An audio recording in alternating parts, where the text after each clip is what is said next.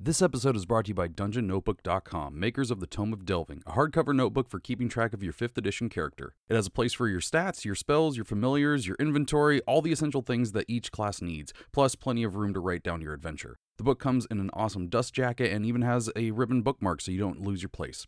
Go to DungeonNotebook.com and upgrade your character sheet today.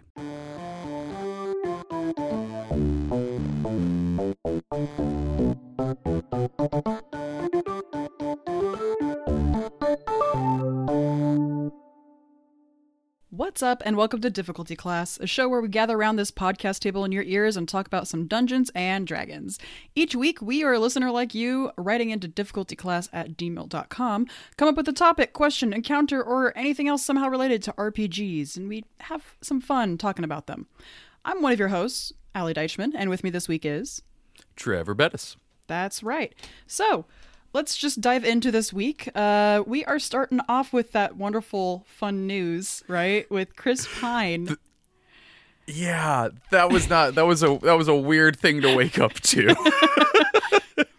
yeah, you Also, texted re- real- I was like in the middle of class. I'm like, wait, Chris Pine is in what?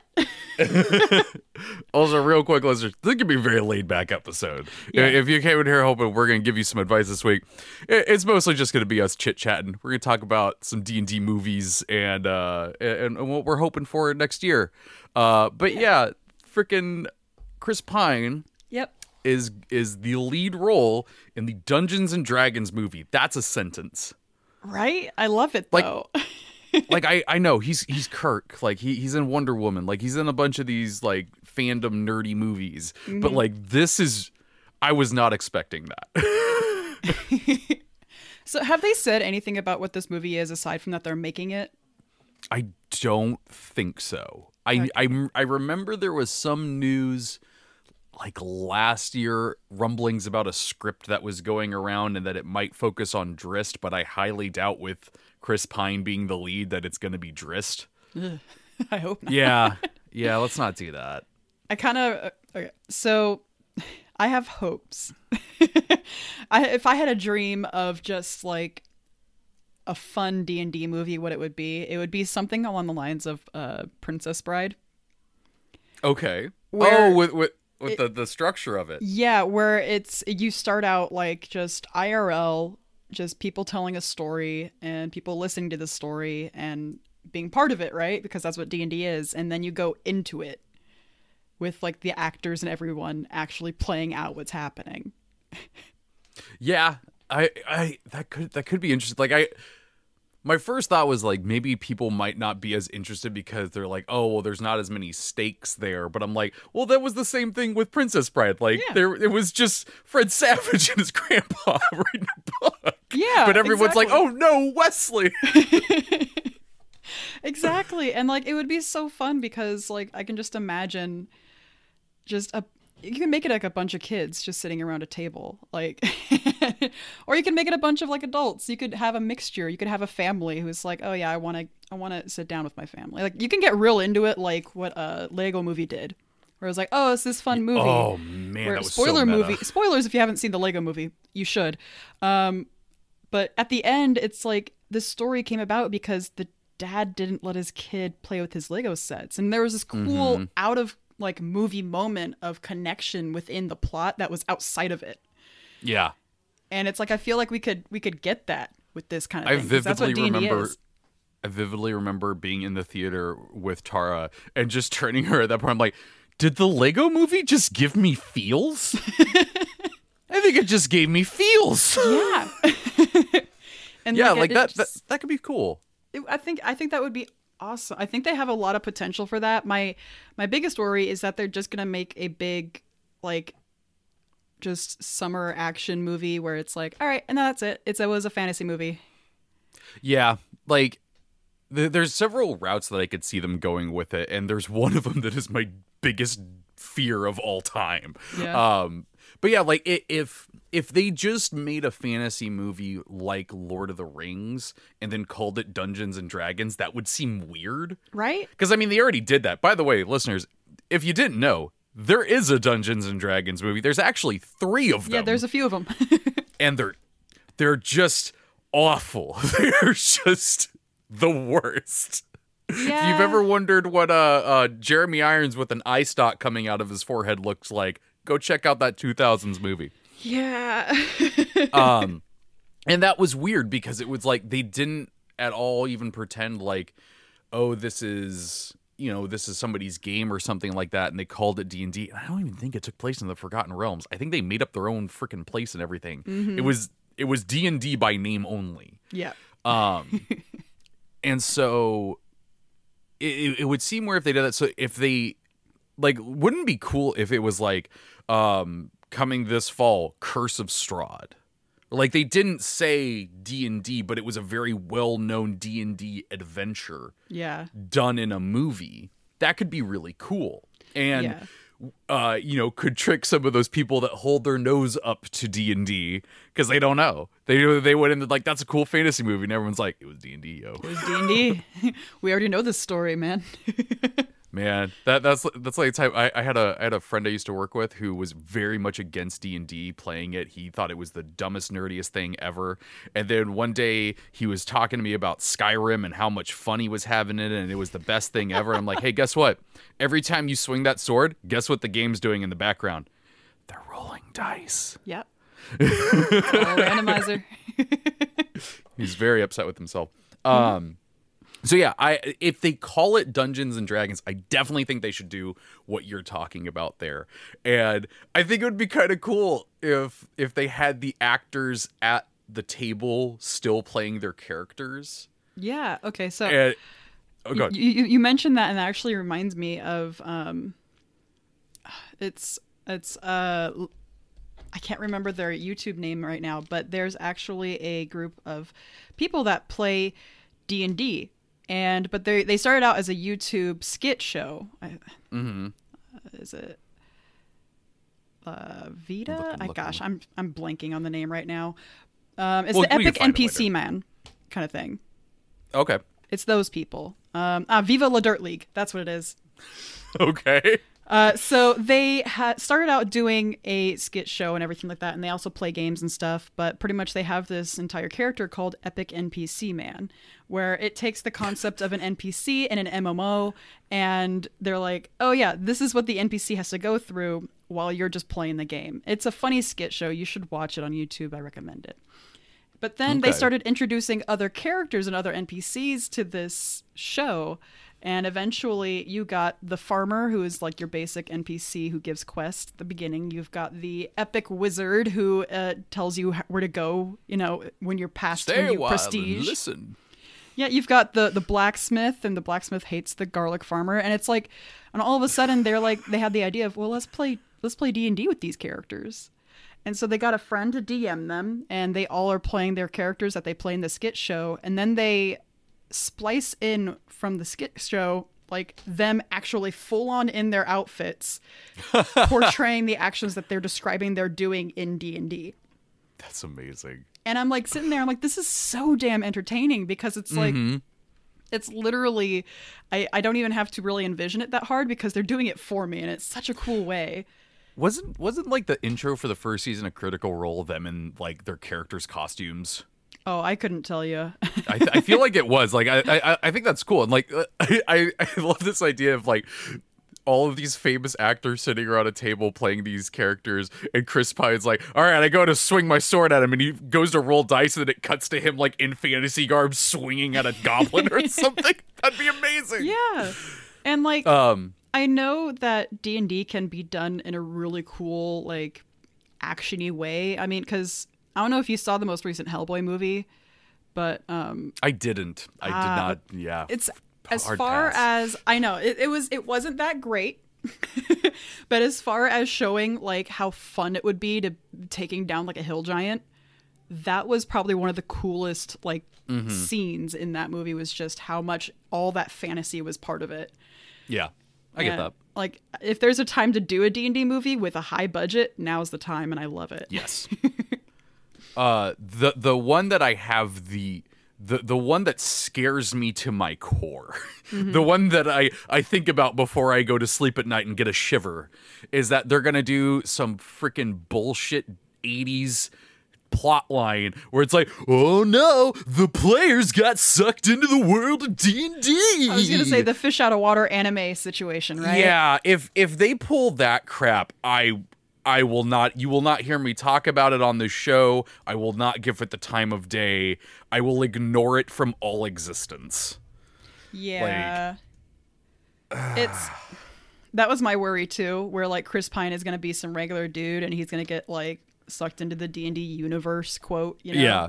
And The, then, the, I, cause, cause I can see some exec just being like, "Hey, you know that Jumanji movie's doing really good now. What if we did that with a well-known property too?" Uh, that just it scares me. yeah. Um, well, Jumanji was with Universal, right? Oh God, I, I think so. Yeah, because I will say I haven't seen the newest one, but the the the the sec- the last one they did, the the one you know, so many years later, it was actually pretty good. But I don't want that as a D and D movie. Please don't do that. Oh, okay. So I, I'm like, I know there's there's like a specific name for it, because uh, anime, by the way, does this concept Oh, all yeah. the time. It was like pretty much it became a huge thing, and like Sword Art Online is like one of the big like Mm-hmm. it started it, I guess you could say. But uh, I, I don't know exactly how to pronounce it, but like isekai, isekai. It, it's That's. I feel like I've heard that before, and I- I feel like that I heard it like that. yeah. So it's like that's like the kind of genre, and good lord, I would I would hate it if they tried to pull that in there, because I like I said I would love if they really just went full all in, and they either mm-hmm. make a laughing fun joke out of it, or they get full like full Lord of the Rings. yeah. Well, we'll go. We'll go with that concept. What What do you want out of a D and D movie? Like, what do you want to see? What do you want them to explore? What do you want them to show? More than anything, I want them to show a story of the characters, less so action scene after action scene after action scene where nothing mm-hmm. really happens. Like, Yeah. if they went into a dungeon, took care of the boss, and there was some cool CGI like action movie feel thing, I'd be like, okay, that was a neat thing to sit through. But it's like I'd rather have like an actual like meaty story or a mystery behind it, and have characters that I want to like fall in love with. Because um, I was just talking to Spencer the other day about the the difference between because I, I just finished watching The Greatest Showman. Uh, because I'm like, I still need to watch that. one of my friends it's like his favorite show movie ever and i'm like okay cool. But then um, i'm like i'll give it a shot. So then i watched it at the end of the movie. I was like that was not great. And like i realized i'm like i'm trying to think like why was that not great? And then i before we went to bed we finished the night by watching like a couple scenes from hamilton and i realized oh because hamilton made me feel and connect to the characters and i cared when something bad happened. I mm-hmm. felt when things were going on. I i cried in hamilton whereas like greatest showman the beat and the everything was so off and it was so focused on what was happening and not how the characters could respond to it like the saddest song in the sh- Greatest Showman had an upbeat tempo and people were still dancing to it when you were supposed to be like Huh. devastated and crying. What was it? One of those musicals where it's like, "Hey, we're singing the scene but not progressing the story." Oh yeah, no, the whole Okay. movie is like eighty percent that. Okay. Um, yeah, no, that's that's pretty much like eighty percent the movie. Like the first song, by the way, is like, uh, I don't, I don't know, I think like twelve minutes long. Good lord. Yeah. Okay. see, it's- part of me is like, that is a, that is incredible. The other part of me is like, I now really hope I enjoy this uh, movie because I want to just put that in the car and sing it as I'm driving somewhere now. but this is not D and D. yeah, I mean, like, I'll just say this: Do you like Fall Out Boy music? A little bit. Then you really might like enjoy The Greatest cover. Showman. Oh shit. All right. Um, okay. Okay. I'll give that one a shot. Anywho, uh, oh man, what if they did a D and D musical? Anywho, we're not gonna go there. I know. Um, uh, so okay. Well, it, go going on what you were saying there, where you want characters that you feel about. Do you want them to make new characters for this story, or do you want iconic characters in it? Oh, I would love new characters. I would love new Yeah. characters with a little bit of sprinkling of the world we know. Like have it take place in Forgotten Realms. It has to take place in Forgotten Realms. Like it just has is. to. Yeah. Like Like if they try to make their own world for this one, that's going to be the first giant big red flag for me. God, yeah. Like they don't have to pull up like Salvatore to be a an assistant But writer on this. They Ed could. Greenwood will answer all of your questions. You should know. Yeah. I mean, like it. They they have all this at their disposal, and I really really hope Paramount takes that because there's all this is a huge fandom at this point, and I'm Yes. really hoping that they're not treating it as a oh well this will really kind of bring it out of the woodworks. It's like no, this is already a really highly established thing, and people are saying like oh if Joe Manganiello and Matt Mercer don't make a cameo in there, what is this? And I'm thinking like that's okay, I agree with that though. No, that's yeah. true. Like Yeah. you have these big names. Like if you could get the original Hulk to come back and play a single Yeah. scene in the first Hulk movie, it's like, yeah, go for it. Well, well, like, like honestly, like, I, I, I think all the Critical Role cast should have some form of cameo in it. Uh, absolutely, Joe Manganiello. Chris Perkins got to pop up in there somewhere. Like he's got to be a merchant or something. yeah, and it's like they have all these opportunities to throw in like, oh, I see what you did Matthew there kind of moments. yeah, yeah, yeah. And and they don't have to be distracting. They can be just for the people that enjoy and partake Oh, in yeah. Like, like, um, like Stephen Colbert's cameo in in The Hobbit. Yeah. Where like it literally just it passed him and his family real quick and he did this weird glance at the camera and like for people who knew that was Stephen Colbert you're like ah there he is but it, did, it didn't interrupt. It didn't anything. distract from it. It didn't point it Yeah. out in a weird way. Yeah, exactly. It, it, it- that's like all of a sudden Joe Manganiello shows up. Look kids it's Joe Manganiello! Oh, there was a movie that kind of did something like that similarly, where it was like they stayed on something for way too long, and it was like, oh yeah I'm why sure did there's it do that? I don't remember exactly what it was. I'm but just thinking of Jay and Silent Bob. Look kids it's Mark Hamill! Um so so new character and i think the new character angle would be really cool too just from like a marketing standpoint because imagine if they like made a new box set that was like hey this is the d&d movie and they had pre-made character sheets of all these new characters and Yeah. everything they that would be really cool Profit off of that so fucking much, So hard. like so hard. Like the, the you could get figurines, you can make minis, you can make a new box set that's a starter set, or you can make a box set that is like a campaign. I mean, they've made box sets based off of Magic releases. I'm sure that they Yeah. could do that off of a movie that they're part of. i just thought of a worse possibility Oh God. again, it's a terrible 80s trope. What if instead of it's like, oh no, the players are sucked into the game world, where it's just like, oh no, your D&D characters are in real life now. oh, the opposite. if they do that, that would be the most atrocious thing to ever grace the planet Earth, Yeah. film-wise. Um, Oh boy. yeah, no, god, that would be bad. Um, okay, so we got new characters. Would you want them to do a well-known campaign, or would you want them to do their own thing? I mean, just because of how epic the story and concept is, I would love for the the Hoard of the Dragon Queen to be played out, but in a well written way. You know, like if they if they took the general outline and story beats of that book, the books, and then they just rewrote their own campaign, which would be fine because everyone kind of did that already. I think that would be pretty neat. And you would I mean, still get that really epic finish and Yeah, because I mean that that it's so iconic. Like you, you're called Dungeons and Dragons. Like you have the god of dragons show up, or goddess of dragons. My apologies.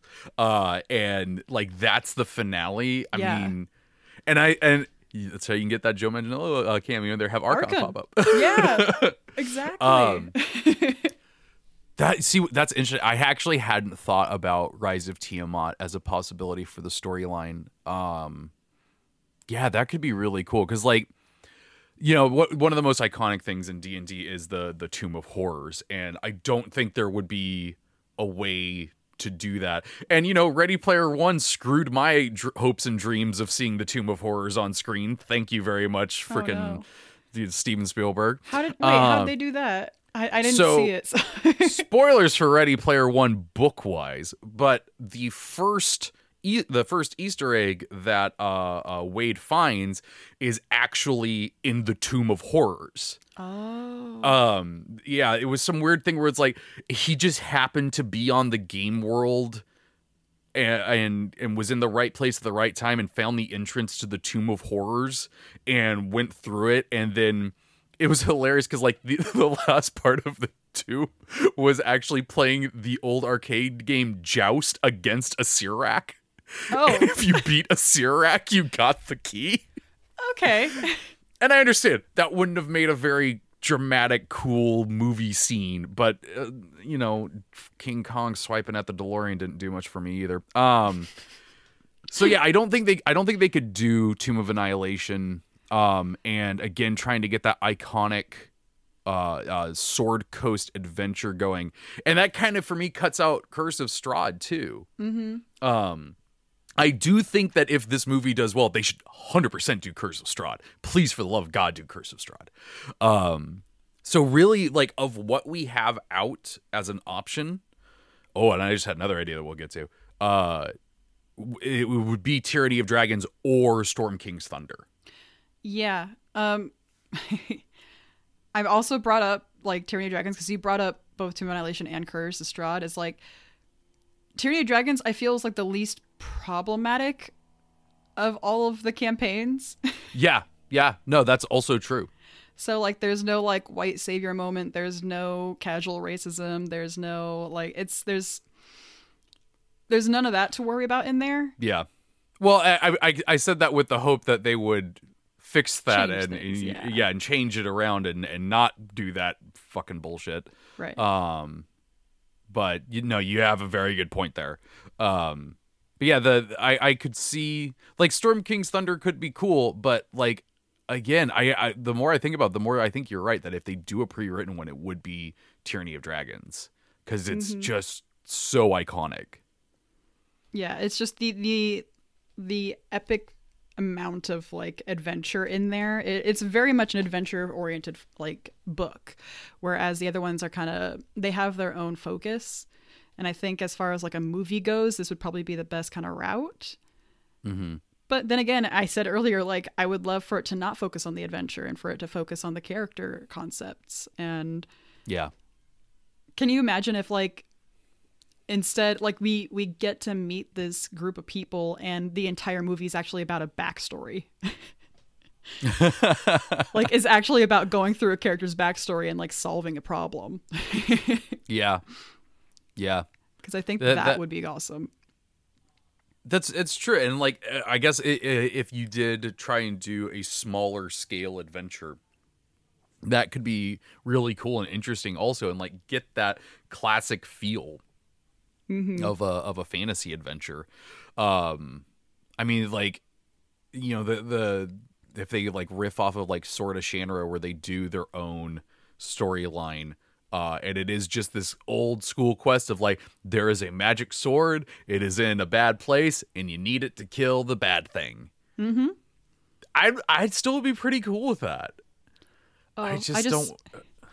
I just thought of something that would be uh you know how we're talking about like really bad possible d&d ideas Mhm. if they took the Game of Thrones approach, where it's like, oh yeah, these guys are trying to fight dire rats in the in the basement, but it's like gritty realism and everything's Oh, gross and disgusting. No, please. I just I'm I'm so tired of dark fantasy, of freaking grim dark. I'm uh working at the bookstore last year like really nailed that for me where it's like every other freaking cover in there was just like I'm dark and brooding and there's blood on the cover and look at my rusty sword. I'm like I don't care. The fuck oh my god. I just don't I want to feel good. Yeah. and like I think Like- that's one of the reasons why the Lord of the Rings movies still are such a hit because it could be dark and raining, but one, you could still see the entire battlefield, and two, Yes. it's it still looks epic when you're seeing the scene, not gross. honestly for me look wise of the movie i want it somewhere between lord of the rings 4k version because good god if you haven't seen those screens they're fucking gorgeous Yes. um somewhere between that and i know this is going to sound weird the world of warcraft movie Mhm. that movie don't get me wrong pile of shit absolutely terrible uh but i loved the aesthetic of it I was gonna say its concept boards were amazing. yeah like like the the part early on where they're on horseback and there's the knights in in the stormwind armor and they're going through the forest and you see you know the the oh my god i can't remember what they're called the guys um Murlocs? Murlocs, there we go. And you see the Murlocs going in and out of the water and them watching them. I loved that. I thought that was such like the setting, the the esthetic and everything. It looked so good. Um, I would want something kind of in between that. Um, because I, I I think it would be very it'd be very pretty. Yeah. Um, I, I know I, I know I had more things to bring up about the movie, and now I'm just stuck on these terrible ideas and how much I'm scared of them. There's so much to be worried about when it comes to this movie. Like it It could does. end up like the World of Warcraft movie.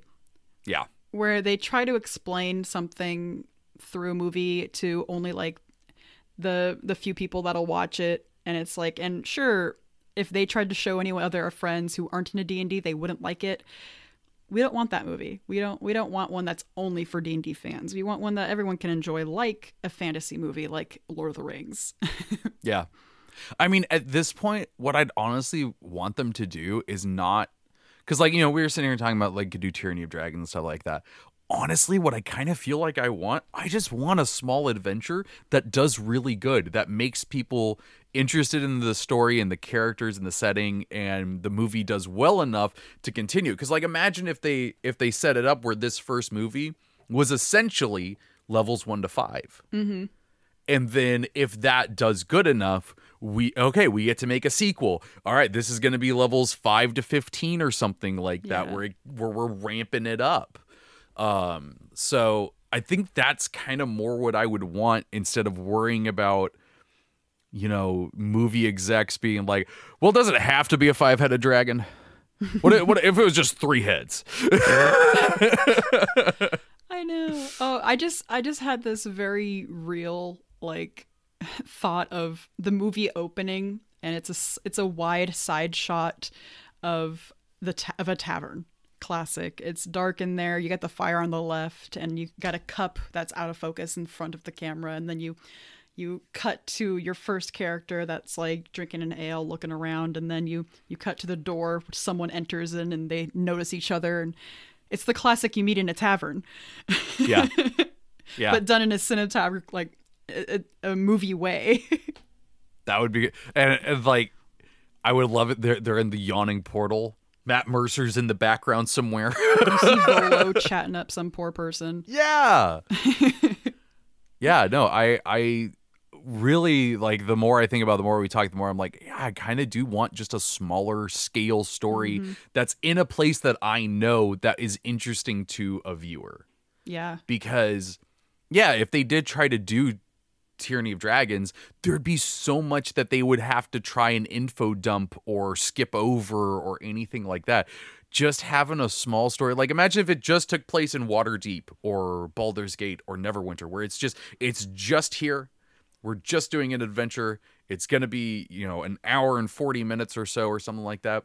I'd be fine with that. I think that would be cool. oh yeah i mean like that's the thing like with dragon like waterdeep dragon heist like that would be a fun one to go for and to potentially have like other outlets from there. I mean you of all people know how how many different paths you can take from that campaign. Yeah.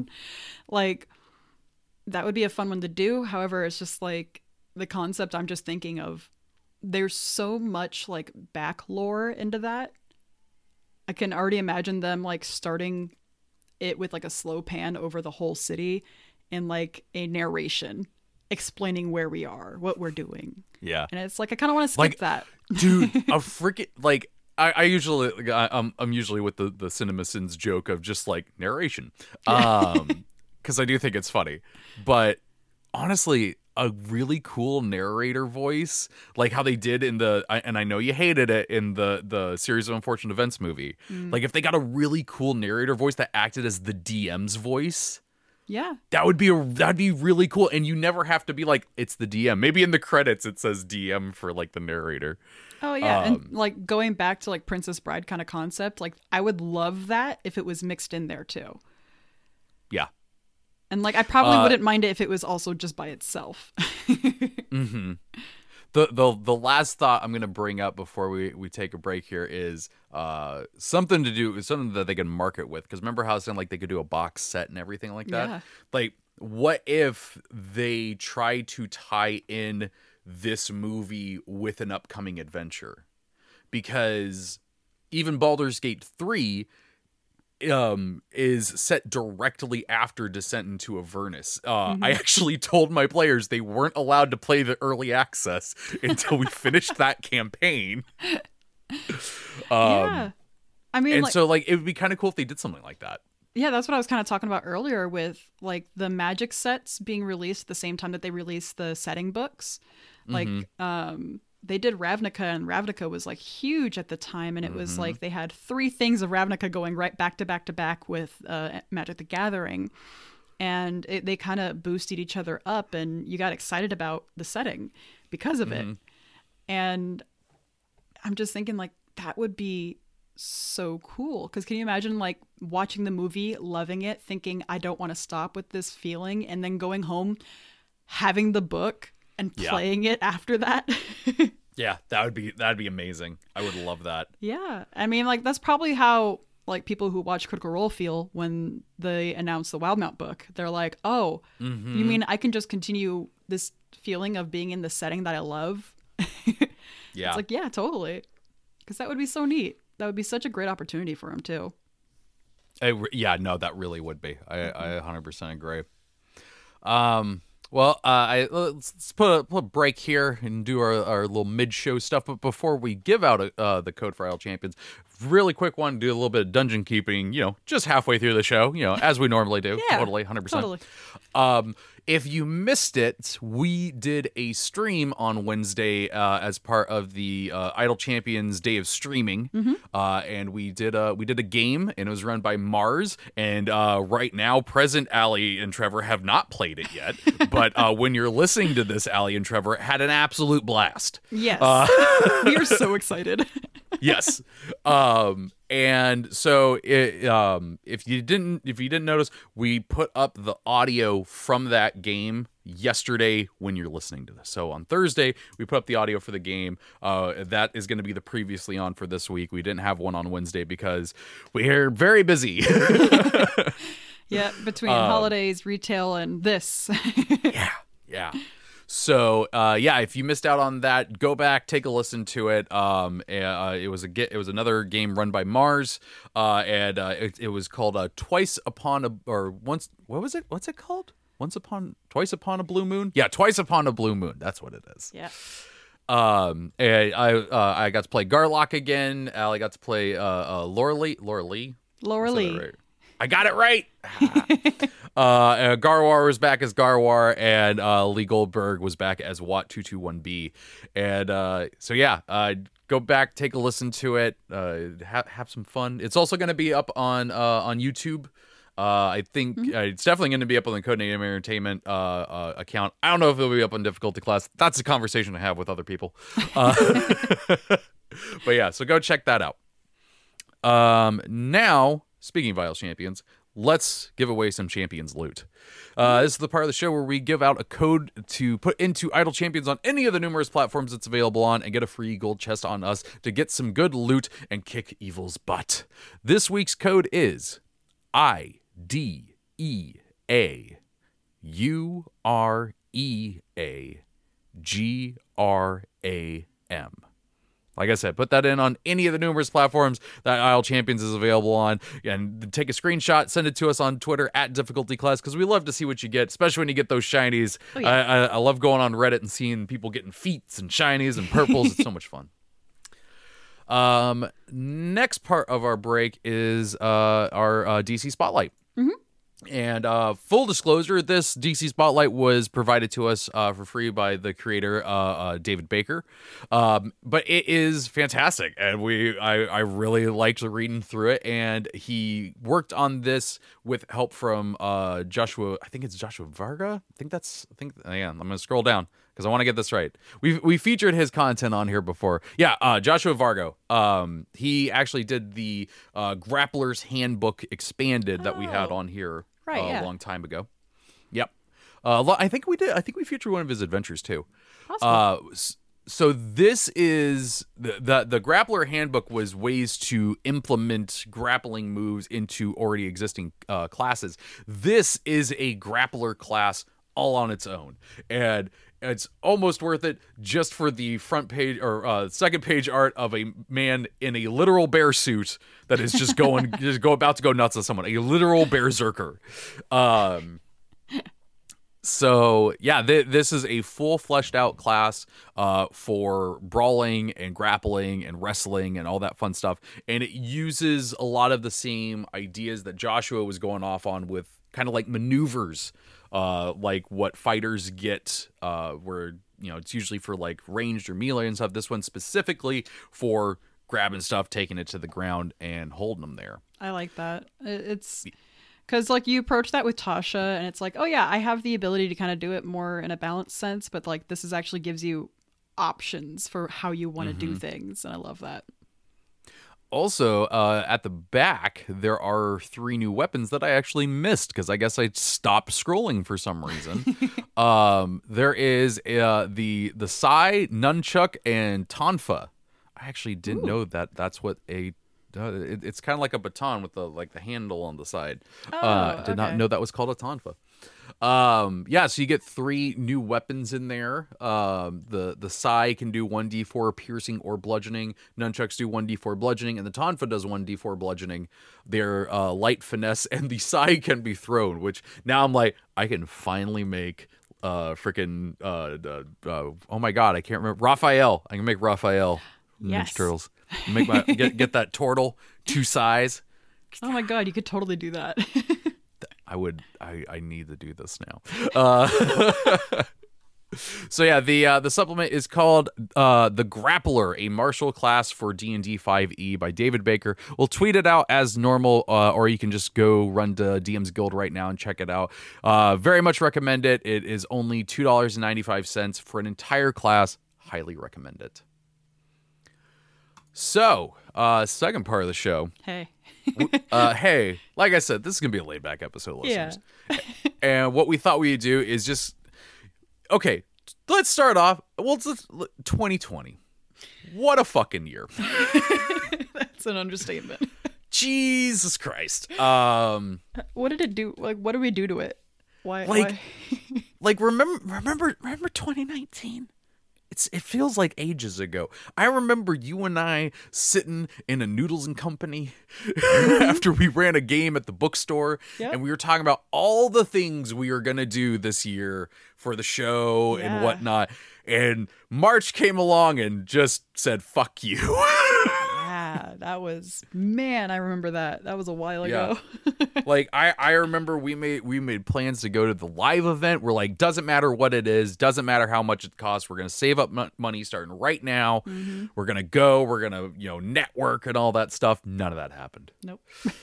Um, and so what what you know what we thought we would do is talk about what we're hoping for 2021 to look like D and D wise. Uh, may, maybe not so much show wise. It's hard to tell. it's, hard for, it's hard to know what we're gonna do. Um, and uh, and yeah. So like, what what are you hoping D and D wise for for next year? D and D wise, um, I hope that they keep doing what their their path is when it came to Tasha, but they stop they stop the idea of like, oh, this is going to take seven years when it doesn't need to. Yeah. You know, it, you know what I'm talking about, where it's like, oh yeah, the concept of uh, the races uh, and the ability scores that are tied to them, and it's like, I really hope that they understand that this has already been done on the DM's Guild. They don't Yeah. even have to work hard for this solution because it's already there, and they technically own it. Yeah. like, I well, hope. like uh, I Path- hope- Pathfinder. Uh, uh, I don't know if they did it in second edition. I don't think they. I think they did the World Guide or something. But in Pathfinder First Edition, there was the Advanced Race Guide. Mhm. So why not make like Elminster's Guide to Origins or something like that that Yeah. just revamps it? Oh, totally. I mean, like, I I really hope that D and D, like Wizards as a company, kind of steps up their game when it comes to that kind of stuff, and Absolutely. because it's they're not the they're not the only ones out there anymore that are getting like bigger and bigger names and especially the more that social media has like an effect on the T, T RPG like playground Yeah. the less hold wizards has Yeah. And I don't and I don't honestly see that as a bad thing. I no mean, it's a great thing yeah yeah. Um I wish I had all the time in the world to play those other games. Um but but you know, I I've been playing D&D for so long and it's it's what I play and it's what my friends and I do. Uh but I d- like I want more tabletop RPGs to become big. I I want we talked about it last last episode um where we are saying like hey, sometimes it's okay to play you know not so it is okay to play things that aren't D&D uh when that's what the feel you actually are going for. If if combat is just the worst, you just you don't you hear roll initiative and your skin crawls. Check out Fate. Like Yeah. it's totally I, I I want that to happen where more of these bigger games come out. And I don't think that's going to be a detriment to Wizards because people will still people still play D&D. People will still get the books and stuff. Like even even when I wasn't regularly playing D&D, I still bought the books every time one came out. oh yeah like i am running my own homebrew campaign and yet you will still see me buying every campaign book Yeah. it's wild that I do, but I do. I can't explain why. uh, probably because they're just if they're the alternate cover arts with Hydro's art on it, I will buy it. But you know, gotta have a Yeah. match. yeah yeah exactly. Um but yeah i i wa- i really do want to see wizards step up with this. Um i i i want them to to do more and and i understand this year man a lot of stuff got thrown around and I, I i can i can give them a little bit of leeway there. Next year we got a vaccine coming out. We've got you know the world reshaping itself and everything there is much less of an excuse coming up to be like you could absolutely divert your supplement book this year to this Yeah. you 100% could Like we've talked And- about the 5.5, you know, like release in the past, and this would be a great opportunity for them to do that. I yeah, the the more I genuinely feel like we need a new player's handbook. Um that book came out and it, it came out in 2013, right? Someone said 2014 recently and I felt like I was going insane. I could have sworn I'm I'm looking up this up on Amazon now of of when that player's handbook came out. Um it All right, Amazon. I type in D&D and you're just like, let me put it as the the 22nd option. Um Uh, yeah, it was August 19th, 2014. Oh, it was 2014? Oh my Yeah. god, I'm crazy.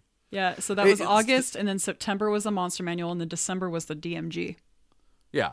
Like 2014 was right now 6 years ago. We're now over 6 years from that. And uh at that point the 6 years was when 5th edition came out after 4th edition. We've now gone through the entire lifespan of 4th edition with E. 5e. Yeah. So I, I cannot accept anyone saying no, it's fine as is. It's not. You you could do you could do with an update and make it the advanced player's handbook. Bring back that old AD&D logo. Um and just up it uh, and bring it up to that. Stop printing the player's handbook only print this advanced copy. That's what you play with. There's l- literally all it does is it fix up fixes up a lot of language a lot of the mechanics and a lot of the the not great shit. Yeah. so do i think that's gonna happen this year? Probably not but man i would really love it if it did.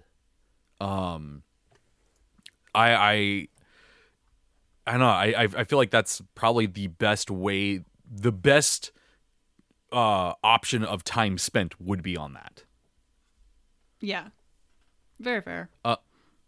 now okay piv- pivoting away from what they should do uh, or, or we hope they do because i try not to say shit nah this one you should do that uh, i try not to tell people they should do stuff you should do this Yeah. um as far as like book release goes i i because I, remember at the beginning of this year uh talking about being worried about it being too much. And I mean, this year we got the Wildemount book, which got can you believe that came out this year? We recorded our preview of that book before COVID hit. Oh no, it was just as COVID hit. Yeah, that that's kind of wild to think about. Yeah. Yeah, yeah, that was I think that was one of our first episodes we recorded remotely. Um so we got Wildemount that came out and then uh freaking oh my god, Theros came out this year too, didn't it? Yes. Wow. Oh my god. Okay, so we got Wildemount Theros, uh, and then Rime of the Frostmaiden and Tasha's Cauldron of Everything. So we got four books this year. Do you Mm-hmm. think they stick to a four book thing now? I think they will because it's been nothing but good for them doing that. Mm-hmm. And like doing their live show, I think if they have any kind of sense about it, they'll keep that up. They'll do like a digital live show and also a live show. So it's not just Yeah, a once I- a year event. I don't I don't know if they're gonna do I don't know if they're gonna do another live show this year or if if it's too soon. Because I mean we I mean we're still we're still in the like okay this vaccine's here but we don't know how long it's gonna take for everything to be chill. So Yeah. I know that's what I mean. Like having one in the first, like in the spring quarter, have a digital live show, and then if things Mm. go well in the fall quarter, have a live live show. And the Yeah. nice thing about the digital one is that you were able to get people that you would normally not have gotten because Mm-hmm. it was done through the comforts of your own home. There was no need to house people and have them travel. So it's like, oh yeah, you wanted to have a whole table of people that you could only have a dream team. It's not the dream anymore. You just send them an email. yep. Yep. And it's Uh, like I feel that- like they that should cool. keep going with that. Yeah. I, I mean the, the live shows usually are in June, so that's you know six months from now. Who knows where we're gonna be at that point? Um, I mean, like you know, like I said at the beginning of the segment, like we talked about last year, like okay, we're gonna go to the live show no matter what. I don't know if I would be comfortable going to the live show this year if they have it. Um, Yeah. so yeah, I, I if if they do if they keep to the four books, I don't know what they do. Like we had two setting guides, a, an adventure, and a supplement this year. And know- You know what would be really neat? Uh, something Hmm. that was world affecting. And I mean like literally progress the world in a way that the other ones hadn't. Mm. Because like in 4E, there was like I think it was called like the Sundering. where essentially well, that was at the end like- of it. Yeah, where it got like ripped out and then Yeah. like it it changed how the world was. And it feels like so far the Sword Coast, like all of these things could have happened, but nothing changed to the Sword Coast. Yeah, I I was uh, we talked about this on Champions of Lore, and Aaron said that I that I, I believe it was that a 1490 DR is the furthest we have any concrete lore of. Yep. Um, yeah, you, you know if they did if they did one, because Pathfinder Second Edition pretty much did this, where they chose an ending for every campaign that was in First Edition and progressed the the timeline for Second Edition, and which has just made it a nightmare for anyone who still wants to play those adventures. True. Yeah, I, I remember I, I I texted I, I messaged our Discord or Pathfinder group. It was like, oh, I got the world guide, and was was just like, do not go look at the Korvosa section. Casually spoil the entire series in like a Yeah, sentence. Oh man, you you, you want to know the first time? This is a complete tangent. You want to know the first time I felt a spoiler hit me in the chest? what? Knights of the Old Republic. I I love players guides. It's one of my favorite things in the world. And one of the things I always used to do because I was playing GT and stuff at the time is I would read what the next thing I needed to do, like the the the uh, the, the mechanic or like the puzzle or something, so I could get myself ready. This is why I don't care about spoilers in Dark Souls because I just watch videos and then go, okay, experiencing it is my experience. Yes. And I freaking okay, jump ahead 30 seconds if you don't want almost 20 year old spoilers. but I, I I was I was at Jack in the Box with my grandfather, and I was waiting there. I was like, oh, I should read ahead before I get home, so I know what I'm gonna do. And I opened the book, and the first sentence I read is, "Now that you found out you're Darth Revan," and I went, and I just I closed the book and I sat there with my shoulders sunk and I just I looked like a hurt puppy. Oh, And my grandma's like, "What's wrong?" And I wasn't about to look at him and go, "My book's ruined the Star Wars spoiler for me." I was like, "I'm fine." Um, oh man. so I don't even know how we freaking got to that. Anywho, I'm talking about how the the campaigns build off each other in concrete lore. Oh yeah, yeah, yeah. So so Yeah. yeah, if they if they did I cuz you've been you've been asking for a Sword Coast book. That's not the Sword Coast Adventurer's Guide because that was like a pamphlet. Yeah. Um I I do think that that would be a really smart thing for them to do where cuz like imagine well a lot of the campaigns we have right now reference the other ones yeah. where they are like, hey, if you did Storm King's Thunder, this connects to that. And so if they if the next adventure they do is so set where it's like this stuff has to have happened beforehand to reach this point.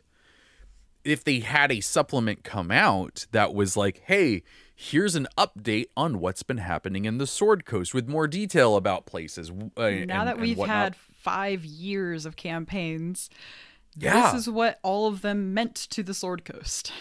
yeah yeah exactly Mm-hmm. so i i think that could be a really good book um as far as the adventure goes i need and i i can't understate this enough i need neverwinter i've said this all year Dude.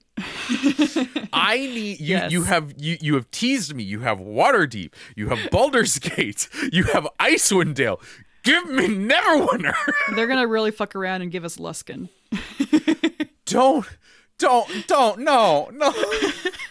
Pirate adventure, you said? No, no, I want Neverwinter. Pirate, you said? Go- no. Go listen to uh go listen to the Champions of Lore episode where we get Luskan's location wrong for about 40 minutes. uh That's there we know the law.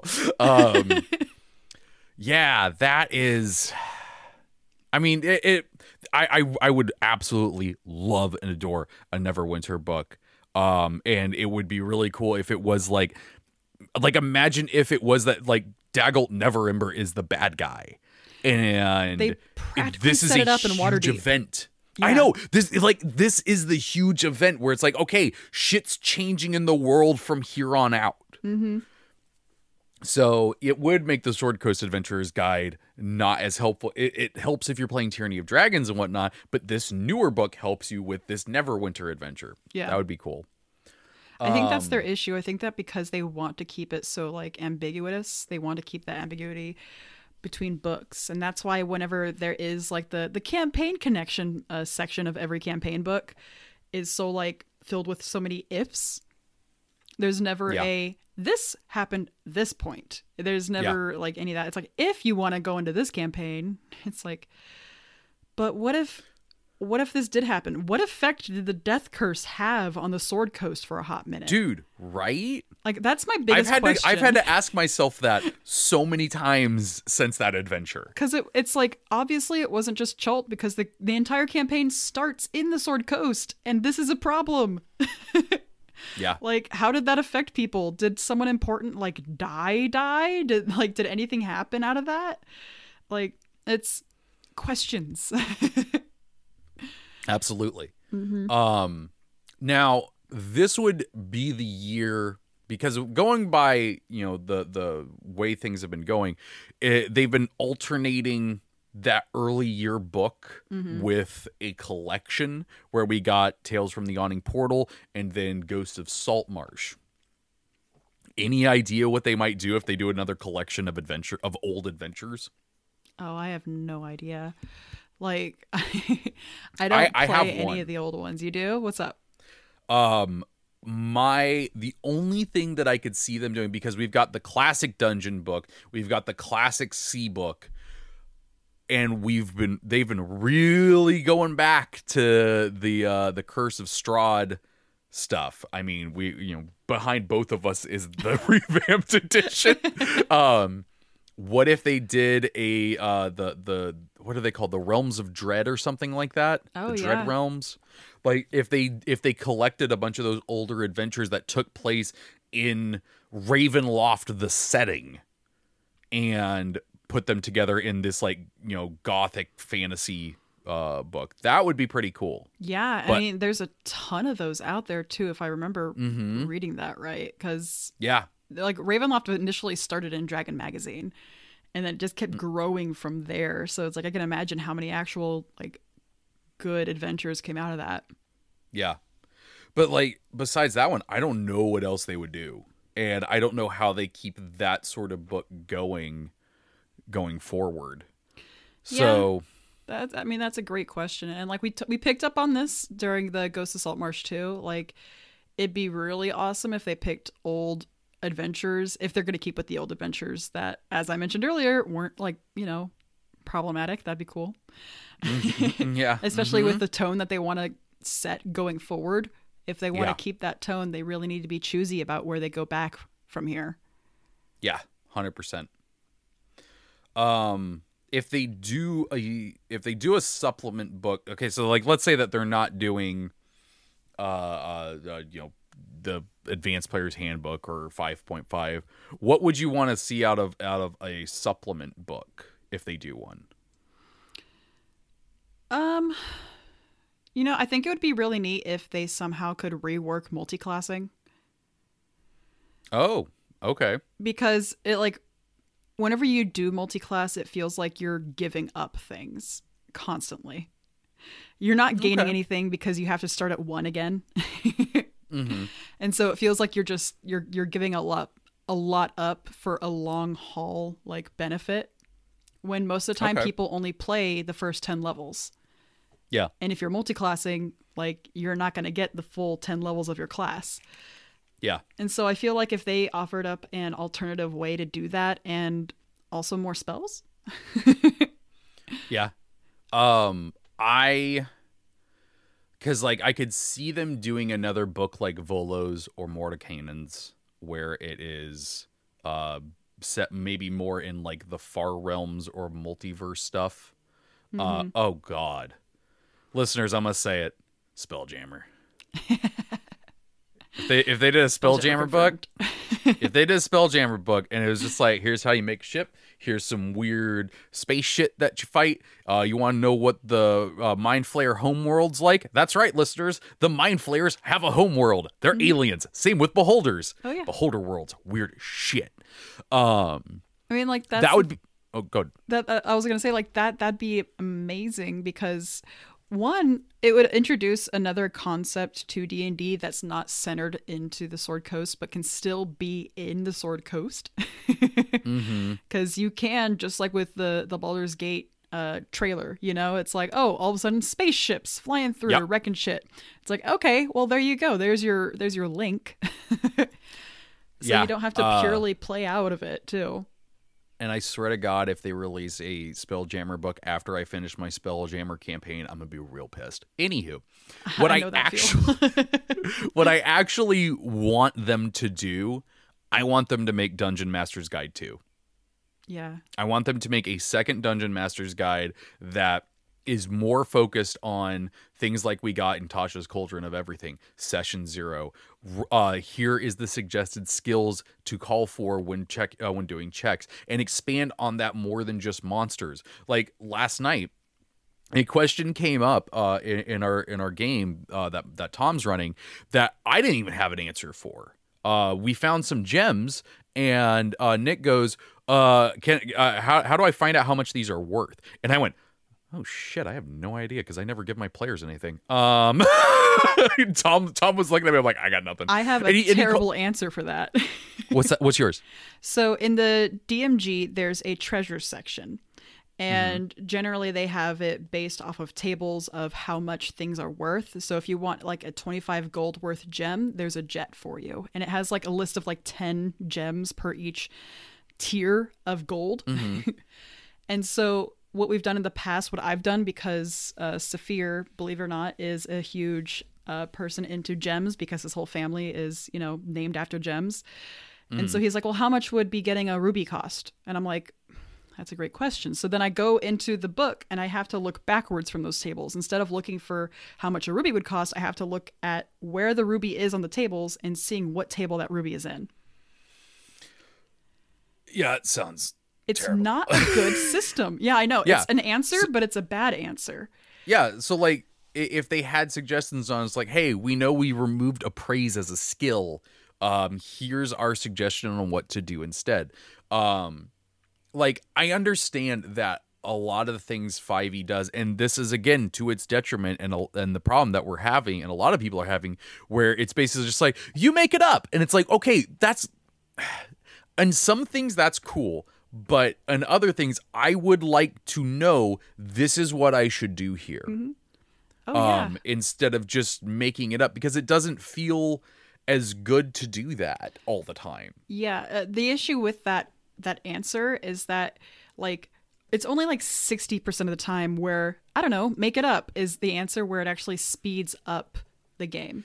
like I, I I feel like my biggest problem with the just make it up thing is like okay, let's say that a player is asking me how to appraise something and I tell them, uh just make a history check and they're like, "Oh, well, I'm shit at history checks." Like then they feel like, "Oh, well, he told me history cuz I'm not good at it." Or, you know, it's the other way around and everyone else is like, "Oh, well, he told him to do history cuz he's ridiculously good in it." Whereas if the book says, "Oh, the book suggests we do history. We're just going to make it that." There's nothing there. The book said it. We're cool. We're done. Yeah. There's no argument over, well, you just made that up, so we should change it. Yeah, there's the established written like rules as written concept. Um, Yeah. Like I know that concept very dearly because my lovely boyfriend really likes to look into things about like, well, this is how it says it's supposed to be done, and I'm like, okay, okay, then we'll do it that way. and it's like, granted, to be fair, most of the time the way things are supposed to be done is a lot easier than what I just make up on the fly, and I just wish that that information was more accessible versus having to stop and look at something for like five minutes.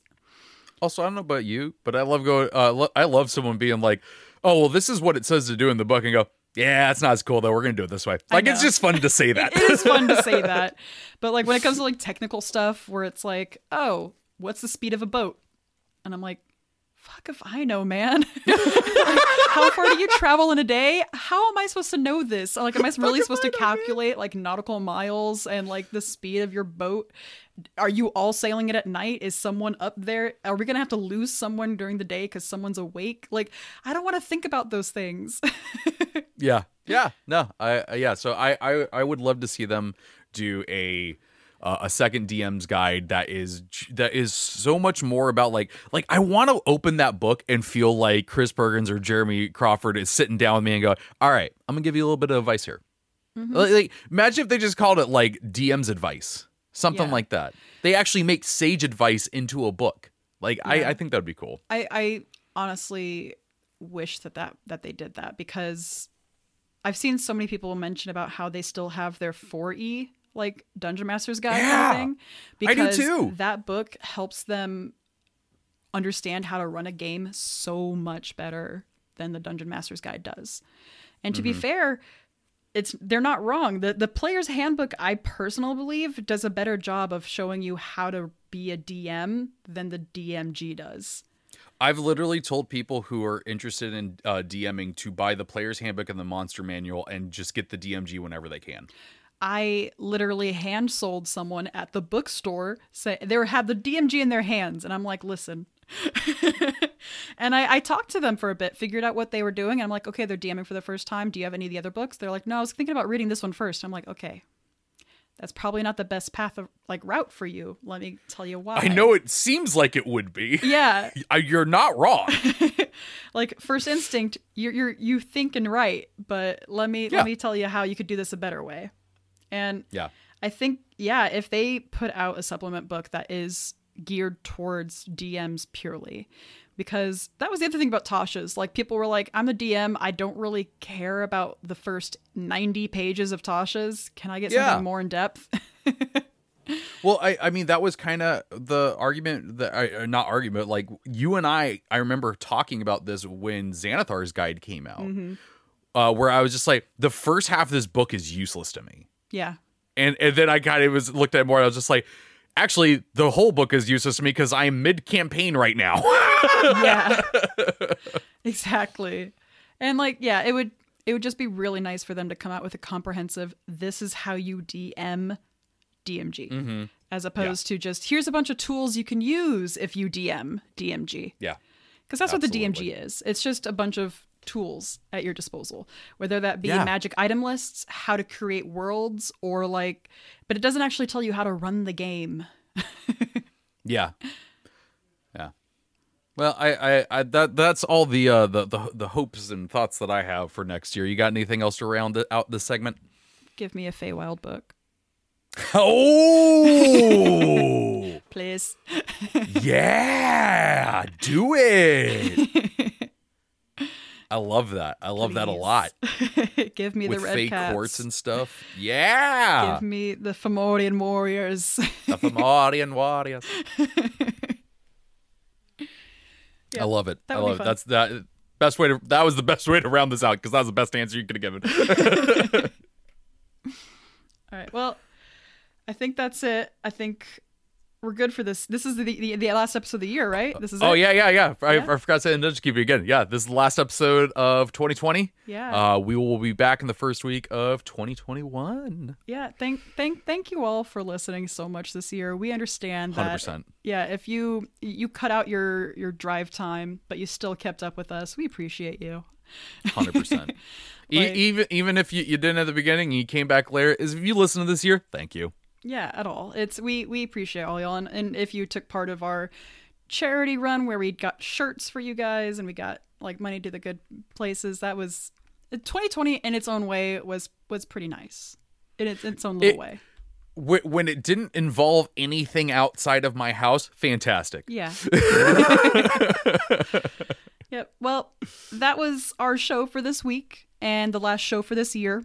If you enjoyed this podcast and want to support it, the best way to do that is by leaving a review on your service of choice, as well as telling your friends about the show. If you'd like your questions, advice, or stories read on the show, send them into difficultyclass at gmail.com. And if you'd like to stay up to date on the show, you can follow us on Twitter at difficultyclass and on Instagram at difficultypodcast. So until next year, have a good game.